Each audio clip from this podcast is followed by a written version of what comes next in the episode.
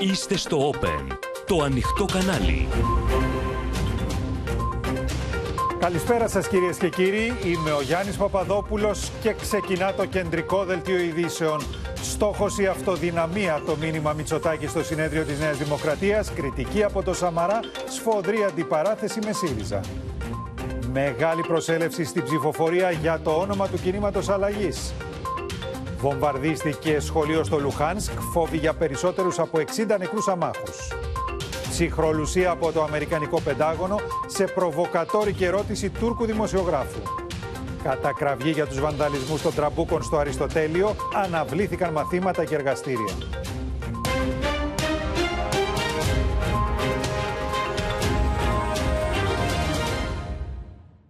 Έκλεισε οποιαδήποτε προεκλογική συζήτηση για συνεργασίες ο Κυριάκος Μητσοτάκης, ξεκαθαρίζοντας ότι στόχος τους στις επόμενες εκλογές είναι η αυτοδυναμία. Μιλώντας στο συνέδριο της Νέας Δημοκρατίας, ο Πρωθυπουργός επιτέθηκε στον ΣΥΡΙΖΑ, ενώ απάντησε και στην κριτική του Αντώνη Σαμαρά. Έτοιμοι να πάμε την Ελλάδα μπροστά με οδηγό αυτές τις τέσσερις λέξεις που τα λένε όλα για την παράταξη. Δίπλα στον κάθε πολίτη. Καλό αγώνα λοιπόν. Μήνυμα ενότητας και ανανέωσης έστειλε με την ομιλία του Κυριάκος Μητσοτάκης, λέγοντας ότι οι εκλογές θα γίνουν στο τέλος τη τετραετίας, ζητώντας όμως ταυτόχρονα από τους ψηφοφόρους και τους πολίτες να μην αδιαφορήσουν μπροστά στην πρώτη κάλπη που θα στηθεί με απλή αναλογική. Πρέπει να αντιμετωπίσουμε την πρώτη κάλπη. Την κάλπη της απλής αναλογικής στο τέλος τετραετίας ως την τελική κάλπη. Γιατί εκείνη είναι τελικά που θα κρίνει τους συσχετισμούς οι οποίοι θα επικυρωθούν αργότερα και πιο δυναμικά στη δεύτερη κάλπη. Ο βατήρας για την νικηφόρα τελική ευθεία. Το 14ο συνέδριο της Νέας Δημοκρατίας είχε έντονο προεκλογικό άρωμα αλλά και κριτική διαστόματος Αντώνη Σαμαρά. Ο πρώην Πρωθυπουργός έθεσε μεταξύ άλλων και θέμα ιδεολογικής ταυτότητας της παράταξης. Ένα κόμμα δεν μπορεί να εκφράζει τους πάντες. Γι' αυτό και προκαιρού δήλωσα ότι η Νέα Δημοκρατία δεν είναι και δεν μπορεί ποτέ να γίνει ποτάμι. Να ανοιχτούμε σε όλους ναι, αλλά να μην χάσουμε τον εαυτό μας. Ανοιχτή αγκαλιά ναι, αλλά να μην ξεχάσουμε τι εκπροσωπούν οι ιδέες μας. Να το ξεκαθαρίσουμε λοιπόν. Κεντροδεξιά χωρίς δεξιά δεν υπάρχει. Και στα δεξιά δεν χωράει η ακροδεξιά. Είναι μια ταυτότητα που έχει γερές άγκυρες στις αξίες μας. Ναι, είμαστε ένα κόμμα σε διαρκή κίνηση, γιατί πρέπει να προσαρμοζόμαστε σε μια κοινωνία που αλλάζει και πρέπει να διευρύνουμε συνέχεια το στελεχειακό μας δυναμικό. Από την ομιλία του Πρωθυπουργού δεν έλειψαν οι προειδοποιήσεις για τους 12 μήνες που μεσολαβούν μέχρι τις εκλογές, κατά τη διάρκεια των οποίων, όπως είπε, ο λαϊκισμός θα παίξει το τελευταίο του χαρτί και επιτέθηκε στην αξιωματική αντιπολίτευση. Η χώρα γύρισε σελίδα. Όχι όμως και ο ΣΥΡΙΖΑ, που παραμένει συνώνυμο της μιζέριας και της άρνησης. Αυξάνουμε εμείς γενναία τον κατώτατο μισθό. Είναι ψίχουλα, μας απαντάνε. Προστατεύουμε τα εθνικά σύνορα. Ναι, αλλά δεν προστατεύετε τους μετανάστες.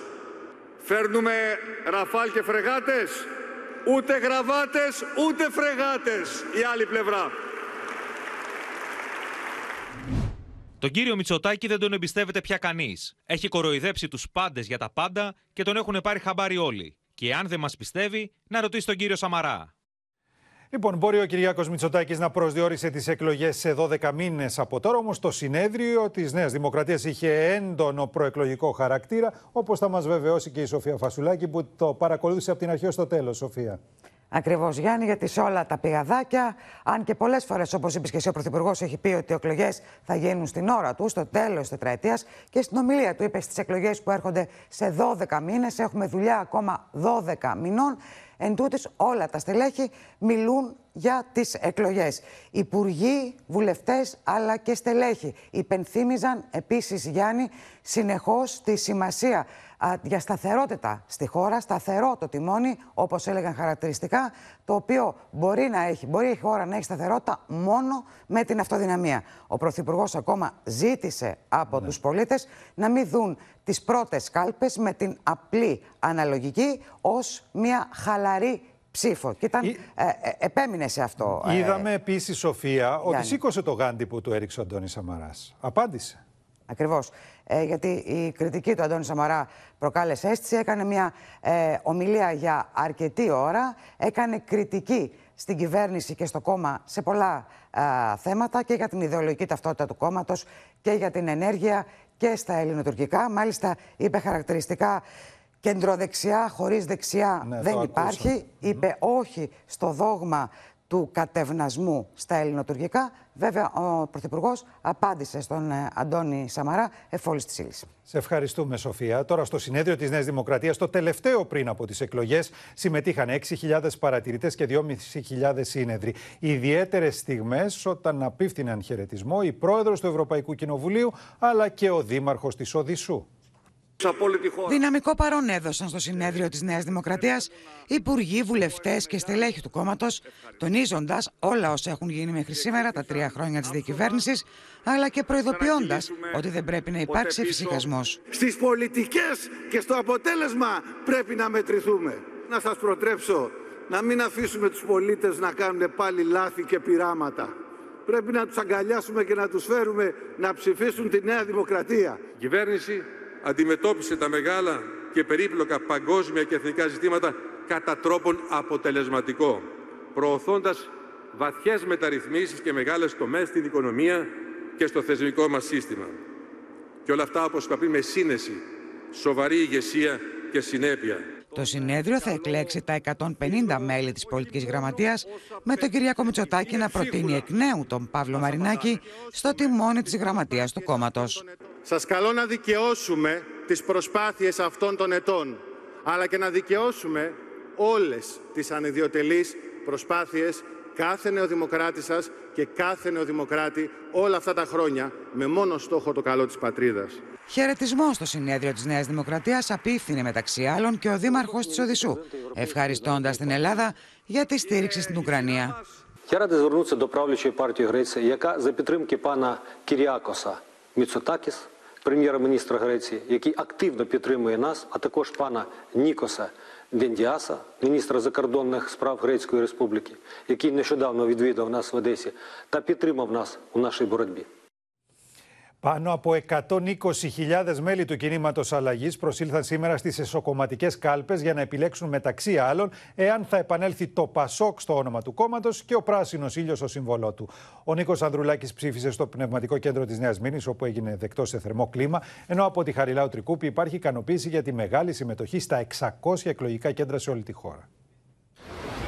Από τη Χαριλάου Τρικούπη, τη Νέα Σμύρνη και το Περιστέρι μέχρι την Πάτρα και τη Θεσσαλονίκη. Μέλη του κινήματος αλλαγής σε συνολικά 600 εκλογικά κέντρα σε όλη τη χώρα προσήλθαν στις κάλπες για να επιλέξουν όνομα και σύμβολο.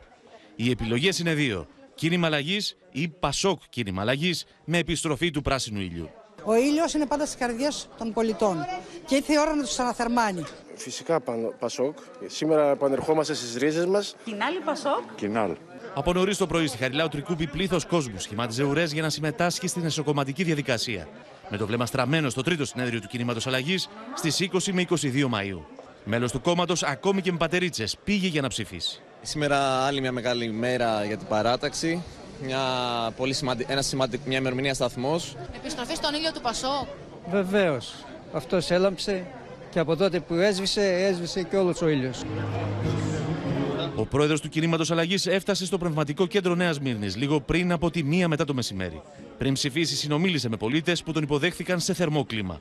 Νωρίς το απόγευμα μετέβη στη Χαριλάου Τρικούπη, όπου συνομίλησε και φωτογραφήθηκε με μέλη του κόμματος που σχημάτιζαν ουρά αρκετών μέτρων στο πεζοδρόμιο. Σήμερα με τη συμμετοχή σας, δίνετε εκ νέου ψήφο εμπιστοσύνης στη νέα μας προσπάθεια. Σε μια προσπάθεια για μια δυνατή δημοκρατική παράταξη. Σε μια προσπάθεια για ένα κόμμα θεσμικό, προοδευτικό, δημοκρατικό που θα αγωνίζεται καθημερινά απέναντι στην αδικία, απέναντι στην αναξιοκρατία, που πληγώνει κάθε Ελληνίδα και κάθε Έλληνα.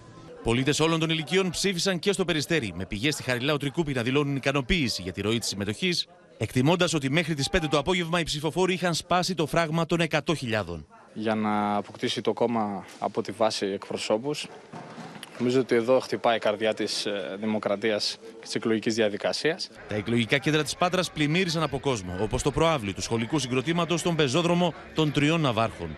Τα μέλη του Κινάλ εκτός από το όνομα ψηφίζουν ακόμα για να επιλέξουν εκπροσώπους στις τοπικές και νομαρχιακές οργανώσεις, καθώς και για αντιπροσώπους για το συνέδριο. Ο κόσμος που ήρθε την προηγούμενη φορά να ψηφίσει τον νέο πρόεδρο του ΠΑΣΟΚ συμμετέχει μαζικά σε αυτή τη διαδικασία που ουσιαστικά σηματοδοτεί την αναγέννηση του ΠΑΣΟΚ. Ομαλά εξελίσσεται η διαδικασία στα τρία εκλογικά κέντρα της Θεσσαλονίκη. Το κεντρικό είναι στο Δημαρχιακό Μέγαρο.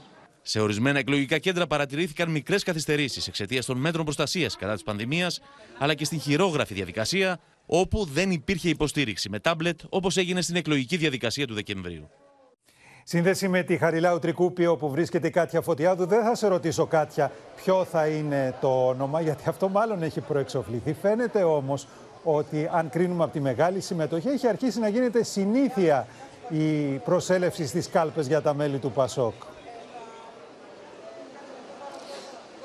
η εικόνα που δόθηκε σήμερα από τους ψηφοφόρους του κινήματος αλλαγής, η ανάγνωση που κάνει η Χαριλάου Τρικούπη είναι ότι έχουν μια, μια δίψα αυτοί οι ψηφοφόροι να δείξουν ότι η παράταξη είναι εδώ, είναι ζωντανή, είναι παρούσα στο πολιτικό τοπίο της χώρας.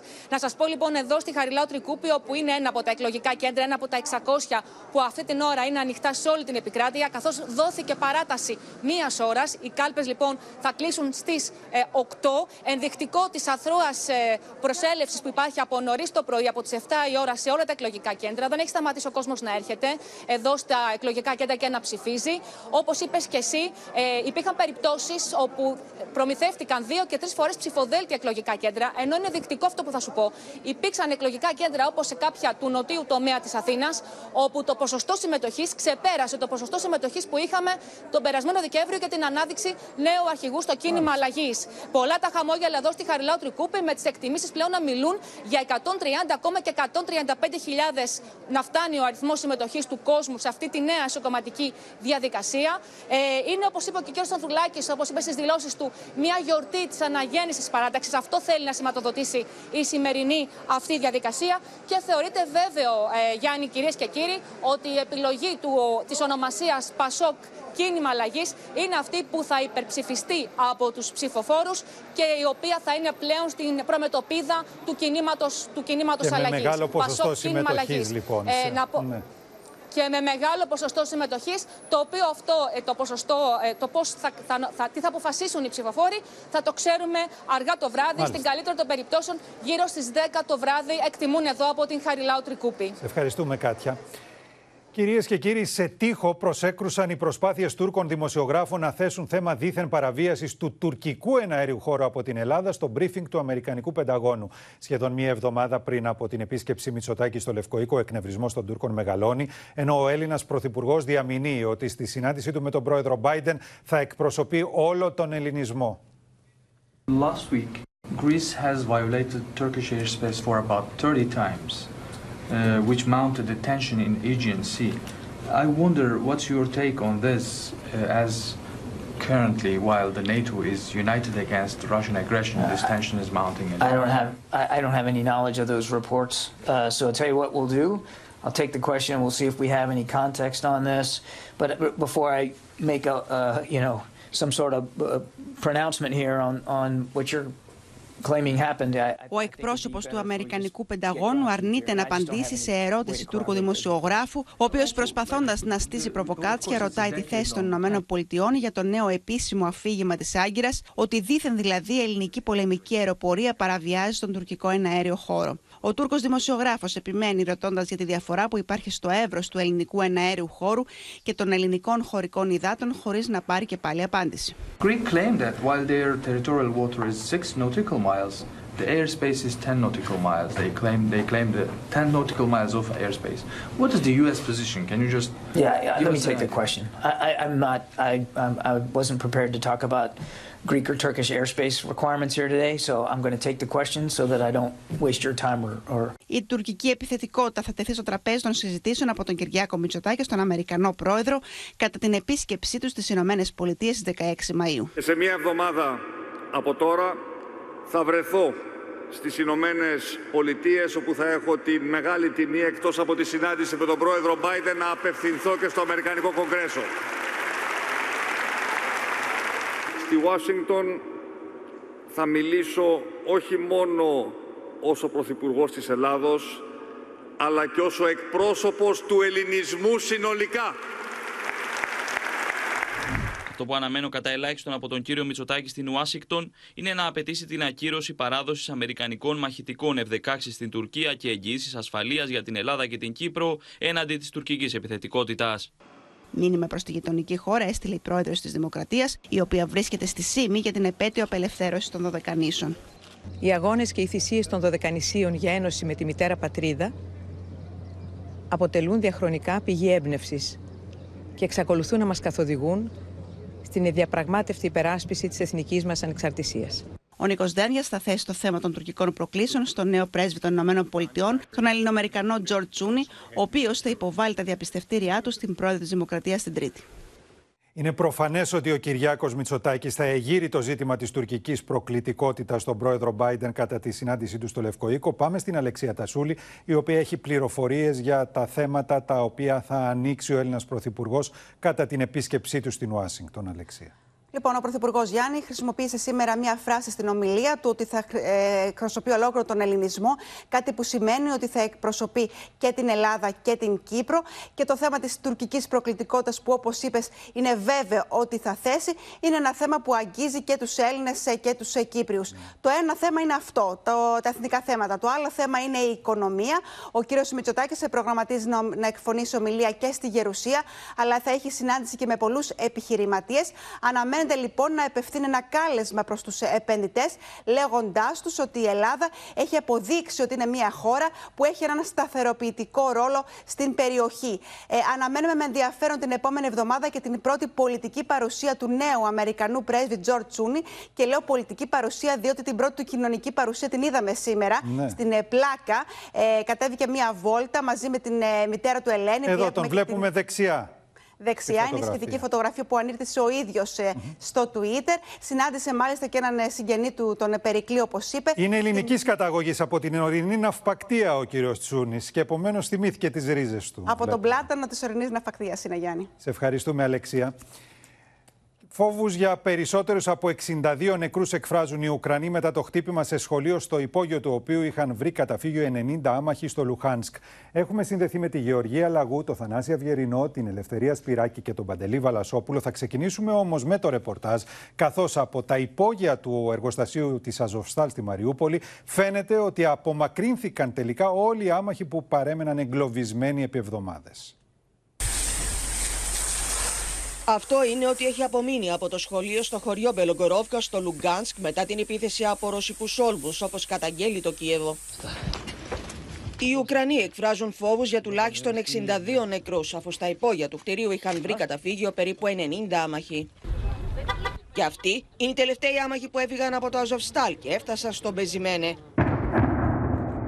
Πλέον μέσα στο εργοστάσιο Χάλιβα παραμένουν μόνο τραυματίες στρατιώτες. дітей. Фактично, ми вивели цивільних з Азовсталі і готуємо зараз другий етап евакуаційної місії поранених і медиків. Το Κίεβο ζητά από του γιατρού χωρί σύνορα να οργανώσουν μια αποστολή για την απομάκρυνση και την περίθαλψη των στρατιωτών που έχουν εγκλωβιστεί στο κατεστραμμένο εργοστάσιο. Η μάχη όμω για τον έλεγχο τη περιοχή δεν έχει ακόμα τελειώσει. Місті Маріуполь продовжує блокування підрозділів Сил оборони в районі Азовсталь.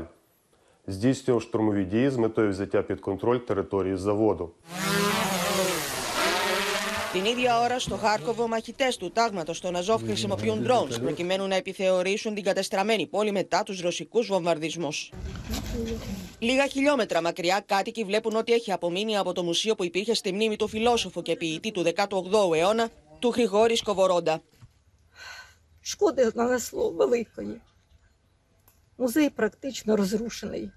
Що ж, схоже, що це страшна небезпека для сучасної Росії. Ο Ουκρανικός στρατός έδωσε στη δημοσιότητα νέα χτυπήματα εναντίον ρωσικού ελικοπτέρου στο Φιδονήσι, εκεί όπου πριν από λίγες ημέρες χτυπήθηκε και η ρωσική φρεγάτα Μακάροφ. Και όλα αυτά ενώ μετά το δημοσίευμα του New York Times πως πληροφορίες της Washington οδήγησαν στο ουκρανικό χτύπημα της ρωσικής φρεγάτας Μόσχα, ο διευθυντής της CIA, William Burns, δηλώνει εκνευρισμένος για τις διαρροές στα αμερικανικά μέσα σχετικά με το ρόλο των αμερικανικών μυστικών υπηρεσιών στην επίθεση. Συμφωνώ απολύτως. Είναι ανεύθυνο, είναι πολύ επικίνδυνο. Είναι επικίνδυνο όταν οι άνθρωποι μιλούν πολύ. Ο πρόεδρος της Ρωσικής Δούμας, Βιατζεσλάβο Λόντιν, κατηγορεί τις Ηνωμένες Πολιτείες πως εμπλέκονται άμεσα στον πόλεμο επειδή παρέχουν στρατιωτικές πληροφορίες για τις ρωσικές δυνάμεις στον Ουκρανικό στρατό. Είναι αλλεπάλληλα τα χτυπήματα στην ευρύτερη περιοχή της Οδυσσού τις τελευταίες ώρες. Έχουμε συνδεθεί με την Ελευθερία Σπυράκη που βρίσκεται σε ένα από τα περίχωρα της ιστορικής πόλης και βλέπουμε πίσω της τις καταστροφές που έχουν προκαλέσει η ρωσική πύραυλη Ελευθερία. Μια εικόνα ισούται με χίλιες λέξεις, ε, Γιάννη. Βρισκόμαστε στην Ντονίφινκα. Λοιπόν, είναι μια περιοχή γύρω στα 15 με 20 λεπτά από το κέντρο της Οδυσσού. Κρατήστε το αυτό. Βλέπετε εδώ με τη βοήθεια του Μάκη του Αβραμίδη τι προκάλεσε η πυραυλική επίθεση που σημειώθηκε κατά τη διάρκεια της νύχτας. Στις δύο τα ξημερώματα συγκεκριμένα, όπως μας είπαν οι κάτοικοι, άκουσαν εκρήξεις. Βγήκαν από τα σπίτια τους γιατί, όπως μας είπαν, άκουγαν να γκρεμίζονται τα πάντα. Βλέπετε εδώ τον κρατήρα που δημιουργήθηκε. Νομίζω ότι είναι εικόνες που πραγματικά σοκάρουν όχι μόνο, τους, μόνο, μόνο τον κόσμο που έρχεται εδώ και βλέπει τους κατοίκους, αλλά και από τις διπλανές περιοχές τι ακριβώς έχει γίνει, αλλά και τον κόσμο που παρακολουθεί το δελτίο μας αυτή τη στιγμή, Γιάννη. Ε, να σου πω ότι σύμφωνα με την ενημέρωση που έχουμε, έχουν καταστραφεί τουλάχιστον 17 σπίτια, ενώ 13 ε, σπίτια, με συγχωρείτε, και 7 άνθρωποι έχουν τραυματιστεί, ενώ πρέπει να αναφέρουμε, Γιάννη και κυρίες και κύριοι, πλέον ότι ότι ο Οδυσσός χωρίς καμία αμφιβολία έχει μπει στο ρωσικό στόχαστρο. Και βέβαια προκαλεί εντύπωση το βάθος του κρατήρα ο οποίος είναι δίπλα σου, του κρατήρα που προκάλεσε ο βομβαρδισμός. Ε, Θα γυρίσει ο Μάκης ο Αβραμίδης να σας το ξαναδείξει. Είναι ο κρατήρας αυτός που ε, είναι πραγματικά σοκαριστικό το τι συνέβη μέσα σε λίγη ώρα στην περιοχή την οποία βρισκόμαστε. Όπως σου είπα πλέον από τις εξελίξεις τις οποίες βλέπουμε όλο αυτό το διάστημα που βρισκόμαστε στην Οδυσσό, εγώ και ο Μάκης ο Αβραμίδης ναι. βλέπουμε μία κλιμάκωση Γιάννη. Καταρχήν να σου πω ότι και σήμερα το πρωί είχαμε αρκετές εκρήξεις. Επίσης να σου πω ότι οι αρχές εδώ προειδοποιούν εν ώψη της αυριανής ημέρας για πυρα... μαζικές πυραυλικές επιθέσεις. Ακόμα μία μέρος την οποία είχαμε και η οποία πρέπει να σου πω ότι μας ανησύχησε αρκετά είναι ότι στη Μαύρη Θάλασσα αυτή τη στιγμή υπάρχουν φορτωμένοι σε πλοία 48 πύραυλοι. Ακόμα ένα στοιχείο το οποίο έχουμε επισημάνει και εμείς μέσα από το δελτίο του Open, διότι το επισημαίνουν και οι Ουκρανικές αρχές και οι αρχές εδώ στην Οδυσσό, ναι. ότι δεν αποκλείουν το ενδεχόμενο μιας ρωσικής απόβασης στις Ουκρανικές ακτές. Φαίνεται ελευθερία λοιπόν, πράγματι ότι τα επόμενα 24 ώρε, οι επόμενες ώρες θα είναι κρίσιμες. Θα σε ευχαριστήσουμε στο σημείο αυτό και θα δώσουμε το λόγο στη Γεωργία Λαγού, η οποία βρίσκεται έξω από την Αμερικανική πρεσβεία στο Κίεβο, εκεί όπου επέστρεψε ύστερα από δυόμισι μήνες η Αμερικανίδα επιτετραμένη, ενώ σήμερα έκανε την εμφάνισή της στην Ουκρανία και η σύζυγος του Αμερικανού Προέδρου, η Τζιλ Μπάιντεν. Γεωργία. Καλησπέρα Γιάννη κυρίες και κύριοι από την Πρεσβεία των Ηνωμένων Πολιτειών εδώ στο Κίεβο. Ακριβώς πίσω μου βλέπετε την επιτετραμένη των Ηνωμένων Πολιτειών Κρίστιν Κβίεν η οποία είχε φύγει δύο εβδομάδες πριν από την ρωσική εισβολή στις 24 Φεβρουαρίου. Να πούμε πως είχαν μεταφέρει τις υποθέσεις τους στη δυτική πόλη Λβίβ. Αυτήν την ώρα κάνει δηλώσεις. Ε, στις αρχές του μήνα η κυρία Κβίεν ε, είχε, είχε πει πως μόλις το επιτρέψουν οι συμφωνίες συνθήκε ναι. ασφαλεία θα επιστρέψουμε στο Κίεβο. Τώρα, πες μας, Γεωργία, για την Τζιλ Μπάιντεν, διότι προκάλεσε μεγάλη εντύπωση που άκρα μυστικότητα πέρασε τα σύνορα και μάλιστα την υποδέχθηκε από ό,τι μαθαίνουμε η σύζυγος του Προέδρου Ζελένσκι.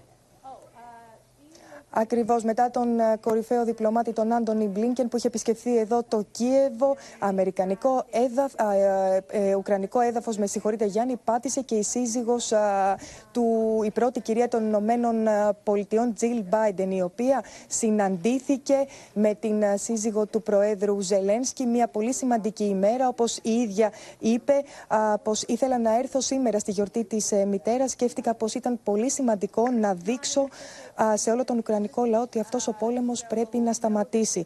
Τόνισε ότι η μητέρα μπορεί να φανταστεί τη θλίψη και το άγχος που νιώθουν καθημερινά οι Ουκρανοί εξαιτίας της ρωσικής επίθεσης. Απλώς μεταφερόμαστε διότι. Ναι. Δεν έπρεπε να είμαστε ακριβώς ε, μπροστά, Γιάννη, με συγχωρείτε. Και η κυρία Ζελένσκι είπε πως ήταν μια πολύ θαραλέα επίσκεψη στην Ουκρανία. Ε, την ίδια ώρα επισκέψεις είχαμε και ο Κροάτης Πρωθυπουργός Άντρεϊ Μπλένκοβιτς ήρθε εδώ με τον Ουκρανό και συναντήθηκε με τον Ουκρανό πρόεδρο Βολοντιμίρ Ζελένσκι σήμερα στο Κίεβο αλλά και ο Πρωθυπουργός Γιάννη του Καναδά Τζάστιν Τριντό επισκέφθηκε σήμερα το Ιρπίν στην περιοχή του Κιέβου. Το Ιρπίν να σας θυμίσω πως έχει βομβαρδιστεί. Χαρακτηριστικά την είδηση έδωσε ο δήμαρχος του Ιρπίν ο οποίος είπε πως ο Καναδός Πρωθυπουργός είδε με τα μάτια μάτια του τις φρικαλαιότητες που έκαναν στην πόλη μας οι Ρώσοι. Και α, η πρόεδρος της ε, Bundestag βρέθηκε της Γερμανικής Βουλής. όπου συναντήθηκε με τον Ουκρανό πρόεδρο Ζελένσκι και χαρακτηριστικά ο πρόεδρος Ζελένσκι είπε πως ε, ευχαριστούμε για τη στήριξη της Γερμανίας στη μελλοντική ένταξη της Ουκρανίας στην Ευρωπαϊκή Ένωση. Σε ευχαριστούμε Γεωργία. Πάντως κυρίες και κύριοι, ο Ζελένσκι εξαπέλυσε βολές σε χώρες της Ευρωπαϊκής Ένωσης ότι δεν τηρούν ενιαία στάση στις κυρώσεις κατά της Ρωσίας. Μάλιστα ο Ουκρανός πρόεδρος προσεκάλεσε τον ίδιο τον Αμερικανό πρόεδρο Biden στο Κίεβο. Ο Ζελένσκι μετέχει και στη σημερινή συνεδρίαση μέσω τηλεδιάσκεψης των ηγετών του Group 7 να ταξιδέψει το συντομότερο στην Ουκρανία, κάλεσε τον Τζο Μπάιντεν εκ νέου ο Βολοντίμιρ Ζελένσκι. Ο Αμερικανός πρόεδρος πρέπει να δει ο ίδιος όσα διαπράττουν οι ρωσικές δυνάμεις στις Ουκρανικές πόλεις, τόνισε ο Ζελένσκι σε συνέντευξη στο Αμερικανικό δίκτυο Fox News. How important is it that President Biden come to Kiev to see Bucha, Borodianka, what has happened here? It's important. I think it's very important. Because uh, you, you, know in, in our minds in our society the president biden the president of, uh, of the biggest democratic civilization. And i think that it, it would be a great signal very important signal Ο Ουκρανός πρόεδρος άφησε εχμές κατά της Ευρωπαϊκής Ένωσης, κατηγορώντας τις χώρες μέλη της πως δεν δρούν με αποφασιστικότητα εναντίον της Ρωσίας. The European Union should be in a united position. They don't have it with respect to certain sanctions. For those sanctions the European Union introduced, we are thankful to them. Στην Ουάσιγκτον, ο Αμερικανός Υπουργός Εξωτερικών έβαλε στο στοχαστρό του το Ρώσο πρόεδρο με αφορμή την επέτειο νίκης της Σοβιετικής Ένωσης εναντίον της ναζιστικής Γερμανίας. Ο Βλαντίμιρ Πούτιν διαστρεβλώνει την ιστορία του Δεύτερου Παγκοσμίου Πολέμου με σκοπό να νομιμοποιήσει τη ρωσική εισβολή στην Ουκρανία. Πρέπει να δείξουμε μεγαλύτερη αποφασιστικότητα ενάντια σε αυτούς που επιδιώκουν να εκμεταλλευτούν την ιστορική μνήμη για να προωθήσουν τα δικά τους συμφέροντα. Το Πεκίνο πάντως στέκεται με αποφασιστικότητα στο πλευρό της Μόσχας και στρέφεται κατά της Δύσης. 中国啊事先知情，而且背书俄罗斯对乌克兰的特别军事行动，这种论调很荒唐。中国既不是当事方。Το σενάριο να επιβληθούν περαιτέρω κυρώσεις στη Ρωσία βρίσκεται στο επίκεντρο της σημερινής τηλεδιάσκεψης των ηγετών της ομάδας G7, στην οποία συμμετέχει και ο Ζελένσκι. Και όλα αυτά την ώρα που η πρώτη κυρία των Ηνωμένων Πολιτειών, Jill Biden, περιόδευε σε Ρουμανία και Σλοβακία και είχε συναντήσεις με οικογένειες που εγκατέλειψαν τα σπίτια τους στην Ουκρανία για να γλιτώσουν από τη ρωσική εισβολή. Στην Πολυκόσιτσε, στα ανατολικά της Σλοβακίας, η Jill Biden επισκέφτηκε κέντρο υποδοχής προσφύγων. Λοιπόν, είναι εύλογο. Τα βλέμματα όλη τη Δύση είναι στραμμένα προς τη Μόσχα, Θανάσια Βιερινέ, για να δουν τι θα πει ο πρόεδρος Πούτιν αύριο. Αύριο, το ακούσαμε και στο ρεπορτάζ, είναι η επέτειος της νίκης των Σοβιετικών στρατευμάτων κατά της ναζιστικής Γερμανίας. Καλησπέρα από τον Ντονιέτσκο που όπως και άλλες περιοχές της Ουκρανίας ε, που αισθάνονται ρωσικές ετοιμάζονται για τον αυριανό παραδοσιακό εορτασμό της πιο μεγάλης ίσως ε, Σοβιετικής γιορτής. Είναι κοινή γιορτή, είναι η ίδια επέτειος που γιορτάζουμε και εμείς ε, της απελευθέρωσης από τους Ναζί. Ε, απλώς στην Ευρώπη γιορτάζει στις 8 του μήνα γιατί ήταν αργά το βράδυ στο Βερολίνο. Στη Ρωσία και στη Σοβιετική Ένωση εορτάζεται στις 9 του Μαΐου γιατί ήταν, είχε περάσει πλέον η ώρα, λόγω της διαφοράς της ώρας δηλαδή συμβαίνει αυτό. Αυτή η αντιφασιστική νίκη και η γιορτή της ήταν απαγορευμένη όπως και η χρήση των Σοβιετικών συμβόλων από την κυβέρνηση της Ουκρανίας. Γι' αυτό και ε, σε πολλές περιοχές ε, ε, της Ουκρανίας που βρίσκονται υπό ρωσικό έλεγχο αναμένουν με μεγάλη αδημονία αυτή την γιορτή. Προφανώς Πολλοί στο εξωτερικό περιμένουν με αδημονία να ακούσουν τι θα πει και ο Βλαντιμίρ Πούτιν, χαιρετίζοντας την ε, παραδοσιακή παρέλαση στην κόκκινη πλατεία. Ο Ρώσος ηγέτης πάντως έδωσε μια ιδέα για τις σκέψεις του με τα μηνύματα που έστειλε στις ηγεσίες ε, των ε, μετασοβιετικών κρατών, περιφρονώντας όμως επιδεικτικά την ηγεσία Γεωργίας και Ουκρανίας. Ο Πούτιν είπε ότι δυστυχώς σήμερα ο ναζισμός σηκώνει ξανά κεφάλι και προσπαθεί να επιβάλλει βάρβαρους απάνθρωπους κανόνες. Χαρακτήρισε ιερό καθήκον να μην επιτραπεί η ρεβάν των ιδεολογικών κληρονόμων εκείνων που ιτήθηκαν στο μεγάλο πατριωτικό πόλεμο, όπως λένε οι Ρώσοι, το δεύτερο παγκόσμιο. Ο Ρώσος πρόεδρος συνέκρινε ευθέως το σημερινό πόλεμο κατά εθνικιστών και νεοναζί στο Κίεβο, όπως τον βλέπει η Μόσχα, με τον πόλεμο κατά των Γερμανών ναζί. Οι στρατιωτικοί μας, είπε επιλέξει, όπως και οι πρόγονοί τους, αγωνίζονται πλάι-πλάι για την απελευθέρωση της πατρικής τους γης από την ναζιστική δυσοδεία. Και μάλιστα εξέφρασε τη βεβαιότητα ότι όπως και το 1945 η νίκη θα είναι δική μας, εννοεί ότι θα είναι των Ρώσων. Ναι. Ε, το Κρεμλίνο πάντως έχει αποφύγει μέχρι τώρα τις ηχηρές δηλώσεις. Ε, τις έχει αφήσει για πιο χαμηλό βαθμούς όπως ο επικεφαλής της ρωσικής διαστημικής υπηρεσίας, ο Δημήτρη Ραγκόζη, ο οποίος προειδοποίησε ότι οι χώρες του ΝΑΤΟ θα καταστραφούν σε μισή ώρα σε περίπτωση πυρηνικού πολέμου. Γι' αυτό είπε θα ήταν καλύτερο να αποφευθεί ένας τέτοιος πόλεμος. Και είπε επίσης αυτό που όλοι πλέον λένε οι Ρώσοι εξωματούχοι, ότι το ΝΑΤΟ διεξάγει εναντίον της Ρωσίας πόλεμο, έστω και αν δεν το έχει Μάλιστα. ομολογήσει. Σε ευχαριστούμε, Θανάση. Τώρα, σε αυτή την ιδιαίτερη συγκυρία λόγω του πολέμου στην Ουκρανία, γιορτάζει, όπως είπαμε σήμερα, η Ευρώπη τη συνθηκολόγηση της ναζιστικής Γερμανίας στο Δεύτερο Παγκόσμιο Πόλεμο. Ο Γάλλος πρόεδρος κατέθεσε στεφάνι στο άγαλμα του στρατηγού Σαλντεγκόλ.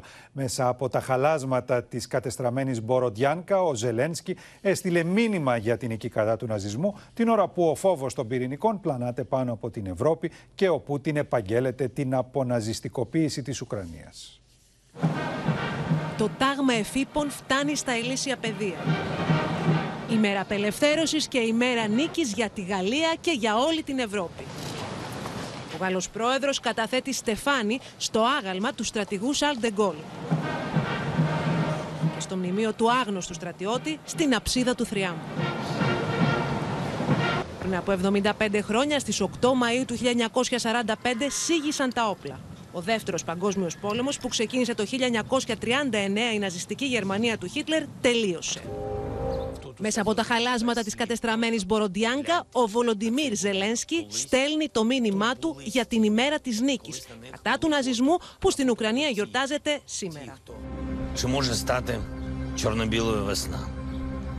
Чи буває вічний лютий? Чи знецінюються золоті слова? На жаль. Україна знає відповіді на всі ці запитання. Στο μήνυμά του, μάλιστα, ο Ουκρανό πρόεδρο αναφέρεται και στην Ελλάδα που βίωσε τι θηριωδίε των Ναζί. Не забули греки, які пережили масові вбивства і розстріли на всій території, блокаду і великий голод. Την ώρα που ο φόβο των πυρηνικών πλανάται πάνω από την Ευρώπη, ο Ρώσος πρόεδρος ετοιμάζεται για την αυριανή μεγάλη παρέλαση στην οποία θα επιδείξει τα πυρηνικά του υπερόπλα. Με μήνυμά του, ο Βλαντιμίρ Πούτιν ευχήθηκε στις νέες γενιές να είναι αντάξιες τη μνήμης των παππούδων τους, ενώ έκανε λόγο ξανά για αποναζιστικοποίηση της Ουκρανίας.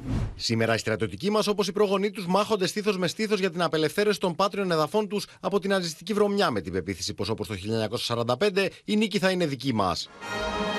Στο τέλος του μηνύματό του, ο Ρώσος πρόεδρος ευχήθηκε σε όλους τους κατοίκους της Ουκρανίας ένα ειρηνικό και δίκαιο μέλλον.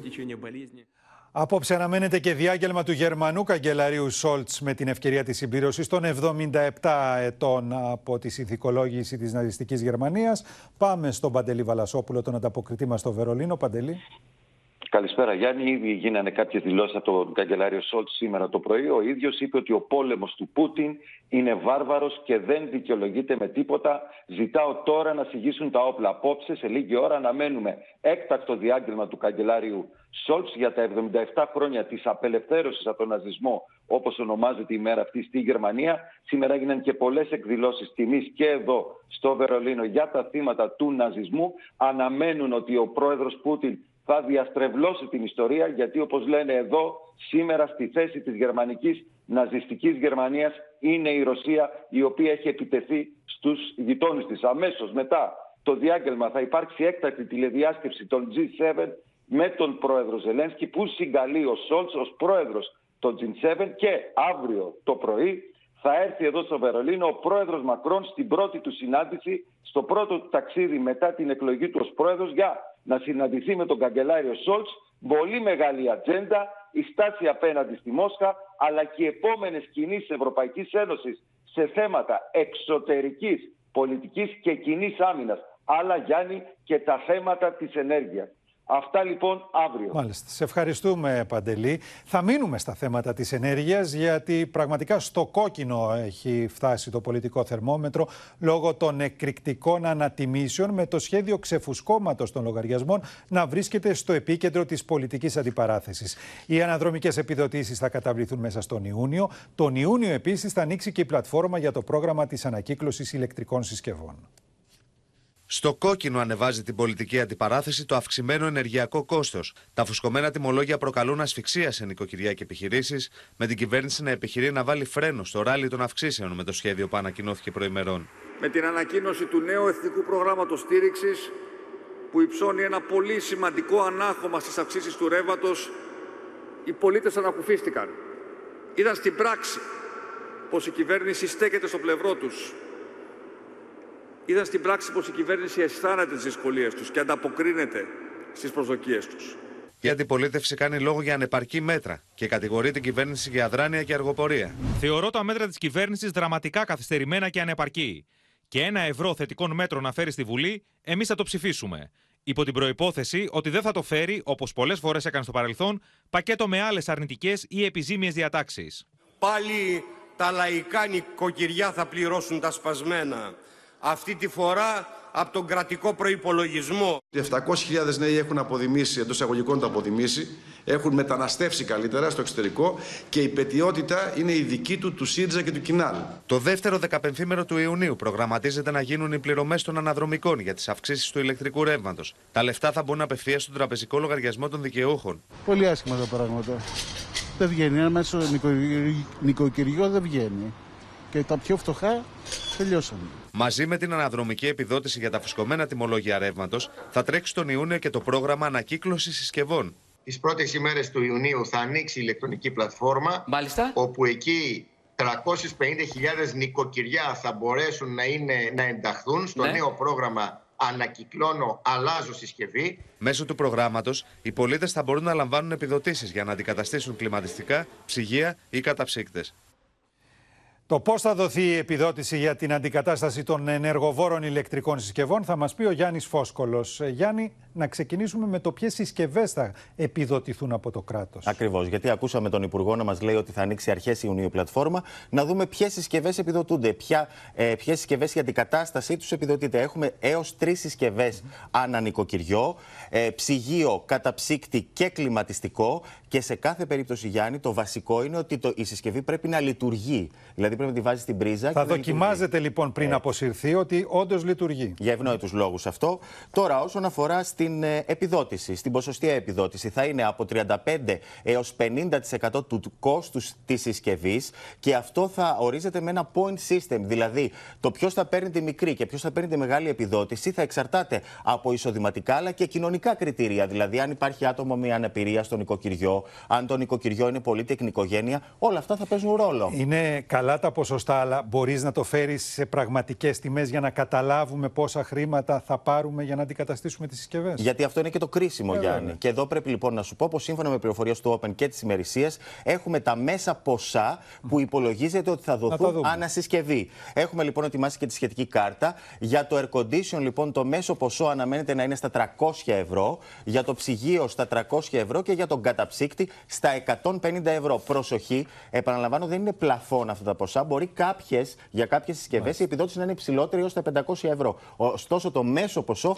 θα κοιμανθεί σε, σε αυτά τα επίπεδα και πρέπει να σου πω ότι θα εξαρτάται και από τα τεχνικά χαρακτηριστικά της συσκευής. Για παράδειγμα, στα κλιματιστικά θα παίζει ρόλο και τα η PTU κλάση, και η ισχύς τους. Σε ευχαριστούμε Γιάννη. Αυτά είναι τα χρήματα τα οποία θα πάρουμε. Πάμε να δούμε τώρα τι έχουμε να δώσουμε. Και εδώ πραγματικά ξεκινά ένας μαραθώνιος συνεχών πληρωμών. Ξεκινά από τα τέλη του μήνα. Θα διαρκέσει δε μέχρι τον επόμενο Φεβρουάριο για τους φορολογουμένους. Σε λίγα 24 ώρα αναρτώνται τα εκαθαριστικά του έμφυα. Αμέσως μετά ακολουθεί ο φόρος εισοδήματος. Φανταστείτε ότι 17 δισεκατομμύρια αναμένεται να εισπράξει εφορία.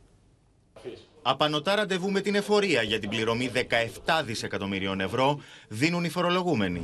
Έως το τέλος του Μαΐου πρέπει να εξοφληθεί η πρώτη δόση του ένφια, έως τα τέλη Ιουλίου η πρώτη δόση του φόρου εισοδήματος, ενώ από τα τέλη Ιουνίου ξεκινούν οι πληρωμές των ποσών που εισέπραξαν οι επιχειρήσεις ως επιστρεπτές προκαταβολές. Καλό θα είναι να ελέγξει και το εκαθαριστικό του ένφια, του ένφια ούτως ώστε να προσέξει αν υπάρχουν κάποιες παραλήψεις ή κάποια λάθη στην απεικόνηση των ακινήτων. Εάν υπάρχει κάτι τέτοιο, μπορεί να κάνει τροποποιητική μέχρι τις 29 Ιουλίου, χωρίς να επιβάλλεται πρόστιμο. Αύριο ή την Τρίτη θα αναρτηθούν τα νέα εκαθαριστικά σημειώματα του ένφια. Στα ραβασάκια, οι φορολογούμενοι μπορούν να δουν τη νέα αντικειμενική αξία του ακινήτου, τη νέα έκπτωση ή τις προσαυξήσεις και τη διαφορά με το προηγούμενο εκαθαριστικό. Δηλαδή πόσα πλήρωναν πέρσι και πόσα θα πληρώσουν φέτος. Τα νέα εκαθαριστικά φτάνουν έως την Τρίτη σε πάνω από 6,2 εκατομμύρια ιδιοκτήτες. Ο ένφια θα εξοφληθεί σε 10 δόσεις και με τα μέχρι στιγμής δεδομένα η πρώτη δόση θα πρέπει να πληρωθεί έως τα τέλη Μαΐου, ενώ η τελευταία έως τα τέλη Φεβρουαρίου του 2023.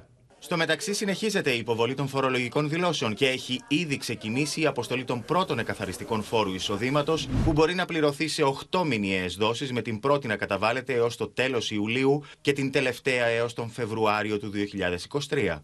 Όσοι εξοφλήσουν εφάπαξ το φόρο εισοδήματος έως τις 29 Ιουλίου θα έχουν έκπτωση 3%, ενώ υπάρχει και η λύση της πάγιας ρύθμισης των 24 δόσεων, αλλά με αλμυρό επιτόκιο 5%. Αυτό που θα πρέπει να προσέξουν οι φορολογούμενοι είναι ότι όταν χαθεί μια οποιαδήποτε δόση θα υπάρχει προσάυξηση που επιβάλλεται στο ποσό αυτό. Από τα τέλη Ιουνίου θα ξεκινήσουν και οι πληρωμές των ποσών που εισέπραξαν οι επιχειρήσεις από τους 7 γύρους των επιστρεπτέων προκαταβολών. Ένα πρωτοφανές τροχαίο έγινε στη Μονεβασιά. Ο οδηγός αγροτικού φορτηγού παρέσυρε τους ηλικιωμένους επιβάτες δικύκλου. Τον πρώτο αρχικά και μετά από λίγα λεπτά επέστρεψε και παρέσυρε προς την αντίθετη κατεύθυνση και το δεύτερο, ο οποίος κοίτονταν τραυματισμένο στο οδόστρωμα. Πάμε στον Νίκο για πρακά. Νίκο. Καλησπέρα Γιάννη και πραγματικά κανείς δεν μπορεί να πιστέψει αυτό το οποίο έγινε χθες το βράδυ στις 10 η ώρα περίπου μέσα στο κέντρο της ε, Μονεβασιά. Όταν είπες, όπως είπες και εσύ, ο οδηγός ενός αγροτικού οχήματος έπεσε με ταχύτητα πάνω σε ένα ε, σταθμευμένο δίκυκλο στο οποίο επέβαιναν δύο ηλικιωμένοι άνθρωποι. Μάλιστα τον έναν τον παρέσυρε για 200 μέτρα. Στην συνέχεια ο άνθρωπος με το αγροτικό, ο οδηγός του αγροτικού έφυγε με το όχημά του, επέστρεψε μετά από λίγο κάνοντας αναστροφή και παρέσυρε και τον δεύτερο ηλικιωμένο για άλλα 150 μέτρα. Μάλιστα να σου πω ότι κινδύνευσε κινδύνευσαν και περαστικοί αλλά και άνθρωποι οι οποίοι είχαν σπεύσει για να δώσουν τις πρώτες βοήθειες στον άνθρωπο ο οποίος ήταν στο έδαφος, μιας και παραλίγο να τους ε, πατήσει και τους ίδιους, να τους παρασύρει και τους ίδιους. Στις εικόνες συνέχεια... νωρίτερα και ένα περιπολικό το οποίο είναι χτυπημένο προφανώς από το αυτοκίνητο του δραστή. Αμέσως έφτασε Γιάννη στο σημείο ένα περιπολικό, το οποίο ε, ο οδηγός ε, του περιπολικού προσπάθησε να ανακόψει την πορεία του αγροτικού οχήματος. Μάλιστα, έβαλε το περιπολικό μέσα στη μέση του δρόμου, με αποτέλεσμα ε, το αγροτικό όχημα να πέσει απάνω στο περιπολικό και ένας πολίτης επίσης με το αυτοκίνητό του έπεσε και αυτός πάνω στο έτσι αγροτικό όχημα για να μπορέσουν δηλαδή. να τον εγκλωβίσουν και να μην μπορεί να φύγει. Και έτσι τον σταμάτησαν με αποτέλεσμα να τραυματιστούν τόσο και ο αστυνομικός όσο και ο πολίτης, ο οδηγός του άλλου αυτοκίνητου, ευτυχώς ελαφρά. Έχουν καταλάβει γιατί το έκανε αυτό; Οι πρώτες δηλώσεις, ε, τα πρώτα λόγια που είπε μάλλον στους αστυνομικούς ο ε, δράστης είναι ότι δεν έγινε και τίποτα. Φαινόταν σαν να μην είχε καταλάβει Γιάννη το τι ακριβώς ε, συμβαίνει. Σύμφωνα με μαρτυρίες όμως, φαίνεται ότι ο άνθρωπος αυτός ήταν σε κατάσταση αμόκ. Σε ευχαριστούμε, Νίκο. Αναστέλλονται τα αυριανά μαθήματα και τα εργαστήρια στο τμήμα Βιολογίας στο Αριστοτέλειο Πανεπιστήμιο Θεσσαλονίκης, ύστερα από τους βανδαλισμούς στον χώρο της υπό κατασκευή βιβλιοθήκης, ε, τους βανδαλισμούς που έκαναν τραμπούκοι, οι οποίοι με βαριοπούλες δεν άφησαν τίποτα όρθιο. Μόλις πριν από δύο εβδομάδες είχε ολοκληρωθεί η πρώτη φάση των εργασιών για την κατασκευή της μεγάλης βιβλιοθήκης σε ένα χώρο, ο οποίος τελούσε υπό κατάληψη επί 34 χρόνια. Η καταστροφή στο χώρο του τμήματος Βιολογίας στο Αριστοτέλειο Πανεπιστήμιο Θεσσαλονίκης είναι ολική. Οι ταραξίες γκρέμισαν με μανία ότι υπήρχε στο χώρο που επί δεκαετίες θελούσε υποκατάληψη. Εκεί όπου εδώ και δύο εβδομάδες είχε ολοκληρωθεί η πρώτη φάση των εργασιών για την κατασκευή βιβλιοθήκης. Δεν έμεινε τίποτα όρθιο στον χώρο του Πανεπιστημίου. Οι άγνωστοι χρησιμοποίησαν ακόμη και βαριοπούλες για να καταστρέψουν ό,τι έβλεπαν μπροστά τους. Αυτός ήταν ο ισόγειος χώρος μετά την ολοκλήρωση των εργασιών, μέχρι την ώρα που μπήκαν οι δράστες για να γκρεμίσουν τα πάντα. Έσπασαν τζάμια, με μανία γκρέμισαν τους τοίχους και έγραψαν συνθήματα. Αποτέλεσμα των βανδαλισμών είναι και η αναστολή μαθημάτων και εργαστηρίων για τους φοιτητές του τμήματος Βιολογίας του Αριστοτελείου. Η Βρυτανία έκρινε πως υπάρχει επικινδυνότητα ακόμη και στο να προσεγγίσει κάποιος το χώρο. Αυτή τη στιγμή το κτίριο της βιολογίας δεν είναι λειτουργικό. Ε, αναγκαστήκαμε να αναστείλουμε τα μαθήματα και τα εργαστήρια τα οποία γίνονται ε, στο κτίριο της βιολογίας. Τα ερωτήματα για το πώς έδρασαν οι δράστες παραμένουν.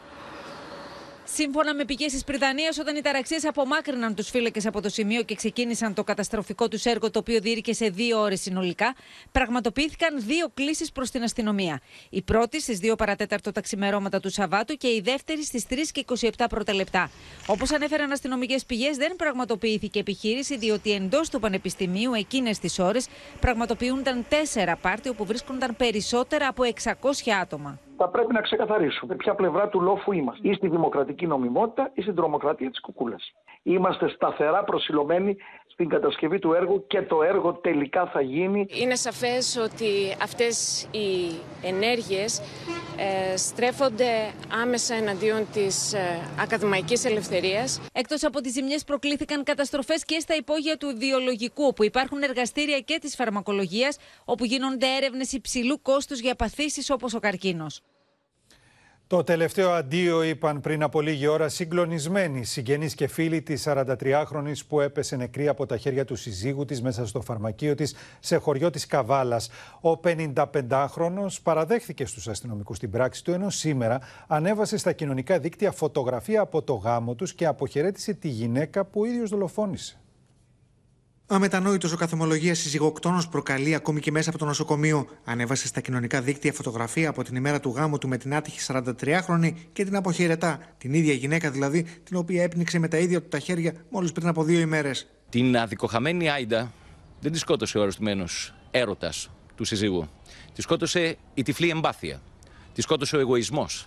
Τη σκότωσε η αρρωστημένη ψυχή αυτού του ανθρώπου Σύμφωνα με το δικηγόρο της οικογένειας της αδικοχαμένης φαρμακοποιού, η γυναίκα ήθελε να χωρίσει, καθώς ο 55χρονο τη ζήλευε και ήταν κτητικός. Έπεσε θύμα της υποτιθέμενη αγάπης του συζύγου δυνάστη, του συζύγου διαφεντευτή, του συζύγου που θεωρούσε ότι έχει κυριαρχικά δικαιώματα πάνω στην ίδια της τη ζωή. Το απόγευμα, συγγενείς και φίλοι οδήγησαν τη φαρμακοποιό στην τελευταία της κατοικία. Δεν μπορούν να πιστέψουν ότι δεν θα την ξαναδούν ζωντανή. Έχει συγκλονίσει γιατί ήταν μια ήσυχη οικογένεια. Η κοπέλα ήταν πολύ εξυπηρετική, ήτανε, μιλούσε ευγενικά στον κόσμο ε, και όλοι έχουν πάθει ένα σοκ τώρα. Δηλαδή, αναρωτιούνται πώς και γιατί έγινε αυτό το πράγμα. Ο κατηγορούμενος δεν έχει καταθέσει ακόμα στις αρχές. Υποβλήθηκε σε χειρουργία και νοσηλεύεται στο νοσοκομείο Καβάλας χωρίς να κινδυνεύει. Αν και μετά το φωνικό προσπάθησε να θολώσει τα νερά, στα πρώτα του λόγια στους αστυνομικούς φέρεται να παραδέχθηκε με ψυχρότητα την πράξη του. Οι αστυνομικοί εξετάζουν το υλικό από τις κάμερες ασφαλείας του φαρμακείου και παίρνουν καταθέσεις, ενώ τις επόμενες ημέρες ο 55χρονο αναμένεται να οδηγηθεί στη δικαιοσύνη. Η αύξηση των κρουσμάτων κορονοϊού σε Αμερική και Νότιο Αφρική προβληματίζει τους επιστήμονες με τα επιδημιολογικά δεδομένα στη χώρα μας πάντως να δείχνουν αποκλιμάκωση. Ο εμβολιασμός παραμένει το ισχυρότερο όπλο για την αντιμετώπιση της πανδημίας και η συζήτηση για τέταρτη δόση για όλους από το Σεπτέμβριο επανέρχεται. Η Ελλάδα μπορεί να βρίσκεται σε φάση αποκλιμάκωσης της πανδημίας, ωστόσο τα μηνύματα που έρχονται από το εξωτερικό είναι δυσίωνα. Νέες υποπαραλλαγές της Όμικρον έχουν εκτοξεύσει κρούσματα και θετικότητα σε Νότιο Αφρική και Ηνωμένες Πολιτείες της Αμερικής. The CDC forecasts COVID hospitalizations and deaths will rise over the next four weeks. That comes as the COVID death toll in the U.S. climbs above 1 million. Οι Έλληνες επιστήμονες συμπεραίνουν ότι ένα νέο πανδημικό κύμα βρίσκεται πρώτων πυλών και αναμένουν ότι αυτό θα φτάσει στη χώρα μας μετά το καλοκαίρι. Αυτή τη στιγμή είμαστε καλά, ναι, να το εκμεταλλευτούμε, θα έχουμε ένα καλό καλοκαίρι, αλλά πρέπει να προσέξουμε πάρα πολύ στο τι θα συμβεί το Σεπτέμβριο. Αυτό σημαίνει ότι αναπόφευκτα θα τεθεί επιτάπητος η επαναφορά μέτρων και ενώ προ ώρα η άρση αυτών δεν έχει επηρεάσει την επιδημιολογική καμπύλη. Σήμερα εντοπίστηκαν 3.195 κρούσματα, 23 άνθρωποι έχασαν τη ζωή τους από επιπλοκές της πανδημίας και 204 είναι οι διασωληνωμένοι ασθενείς. Εξελίσσονται καλά τα πράγματα. Να φανταστείτε ότι οι αριθμοί στι μονάδε δασική θεραπείας είναι στα πλαίσια του τέλους του περασμένου Σεπτεμβρίου. Ο εμβολιασμός παραμένει το πιο ισχυρό όπλο για την αντιμετώπιση της πανδημίας και το ενδεχόμενο τέταρτης δόσης για όλους από το Σεπτέμβριο παραμένει στο τραπέζι της συζήτησης, με τους ειδικούς να εκτιμούν ότι ο ιός θα γίνει ενδημικό και είναι πιθανό να χρειάζεται μια επαναληπτική δόση κάθε χρόνο. Περιμένουμε το Σεπτέμβριο να δούμε πώς θα είναι τα πράγματα, πώς θα έχει πάει και η πιθανότητα δημιουργίας ενός εμβολίου, το οποίο θα έχει κυρίως ε, να καλύπτει μεταλλάξει, αλλά να έχει και μεγαλύτερη διάρκεια δράσης. Την ίδια ώρα, στο μικροσκόπιο των γιατρών, παραμένει ο ανθεκτικός μύκητα Candida auris. Εκατοντάδες κρούσματα έχουν εντοπιστεί και σε ελληνικά νοσοκομεία, με τους επιστήμονες να εξηγούν ότι μεγαλύτερος κίνδυνος ελοχεύει για άτομα με προβλήματα υγείας που νοσηλεύονται. Ιστορική χαρακτηρίζεται η νίκη στις βουλευτικές εκλογές της Βόρειας Ιρλανδίας του εθνικιστικού κόμματος Sinn Féin, που θεωρείται το πολιτικό σκέλος του IRA για πρώτη φορά από τη διχοτόμηση της χώρας. Στο Λονδίνο, η κυβέρνηση Τζόνσον παρακολουθεί στενά τις πολιτικές εξελίξεις, καθώς το Sinn Féin εκτιμάται ότι ενδεχομένως να προωθήσει την ένωση με τη δημοκρατία της Ιρλανδίας. Η Μισελ Ονίλ, αντιπρόεδρος του Sinn Féin, έχει κάθε λόγο να πανηγυρίζει. Το κόμμα της, που τάσεται υπέρ της Ένωσης της Βόρειας Ιρλανδίας με τη Δημοκρατία της Ιρλανδίας, πέτυχε μία νίκη που χαρακτηρίζεται ιστορική. Η Ονίλ αναμένεται να γίνει πρώτη επικεφαλής εθνικιστικής κυβέρνησης, βάζοντας τέλος στην κυριαρχία των φιλοβρετανικών κομμάτων που θέλουν την παραμονή της Βόρειας Ιρλανδίας στο Ηνωμένο Βασίλειο.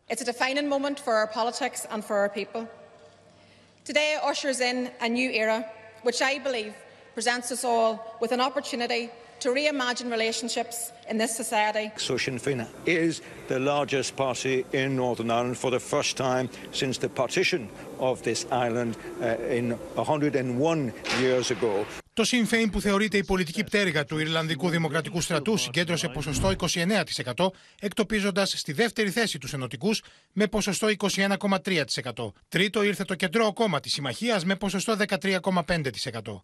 Ο ηγέτης των ενωτικών παραδέχτηκε τη βαριά ήττα της παράταξής του. A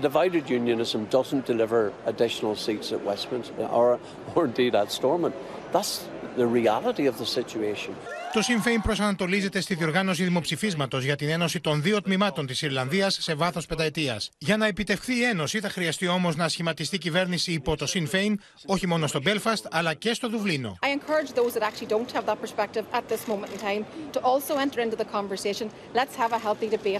Στο Λονδίνο, η Βρετανική κυβέρνηση παρακολουθεί στενά τις εξελίξεις στη Βόρεια Ιρλανδία, την ώρα που βρίσκονται σε τέλμα και οι συνομιλίες της κυβέρνησης Τζόνσον με τις Βρυξέλλες για το ειδικό τελωνιακό καθεστώς για τη Βόρεια Ιρλανδία μετά το Brexit. Ultimately, uh, the thing to remember is uh, Northern Ireland is very much part of the family that is the United Kingdom. Πάντως, ο δρόμος για το σχηματισμό αποσχιστικής κυβέρνησης δεν προβλέπεται εύκολος για το Συμφέιν. Ήδη το κόμμα των Ενωτικών προειδοποίησε ότι δεν θα συμμετάσχει σε οποιαδήποτε πολιτική διαδικασία αν δεν υπάρξει πρώτα πρόοδος στις διαπραγματεύσεις ανάμεσα σε Λονδίνο και Βρυξέλλες για το ειδικό τελωνιακό καθεστώς της Βόρειας Ιρλανδίας. Μια ευχάριστη έκπληξη περίμενε τους κατοίκους του Κιέβου που έχουν βρει καταφύγιο στο μετρό της πόλης. Ο τραγουδιστής των YouTube Bono εμφανίστηκε ξαφνικά μπροστά τους και άρχισε να ερμηνεύει με τον κιθαρίστα The Edge μερικές από τις μεγαλύτερες επιτυχίες του θρηλυκού Ιρλανδικού συγκροτήματος.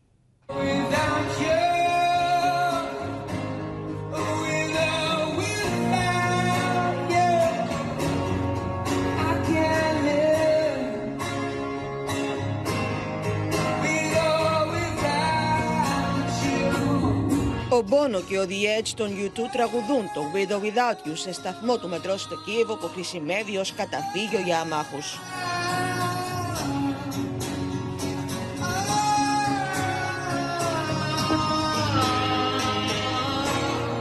Οι Ουκρανοί δεν πιστεύουν στα μάτια τους.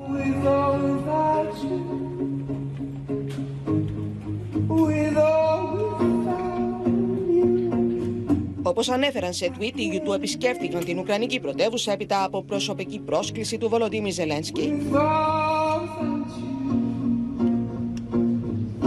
Really, there's nowhere in the whole world that we'd rather be today than in the great city of Kiev.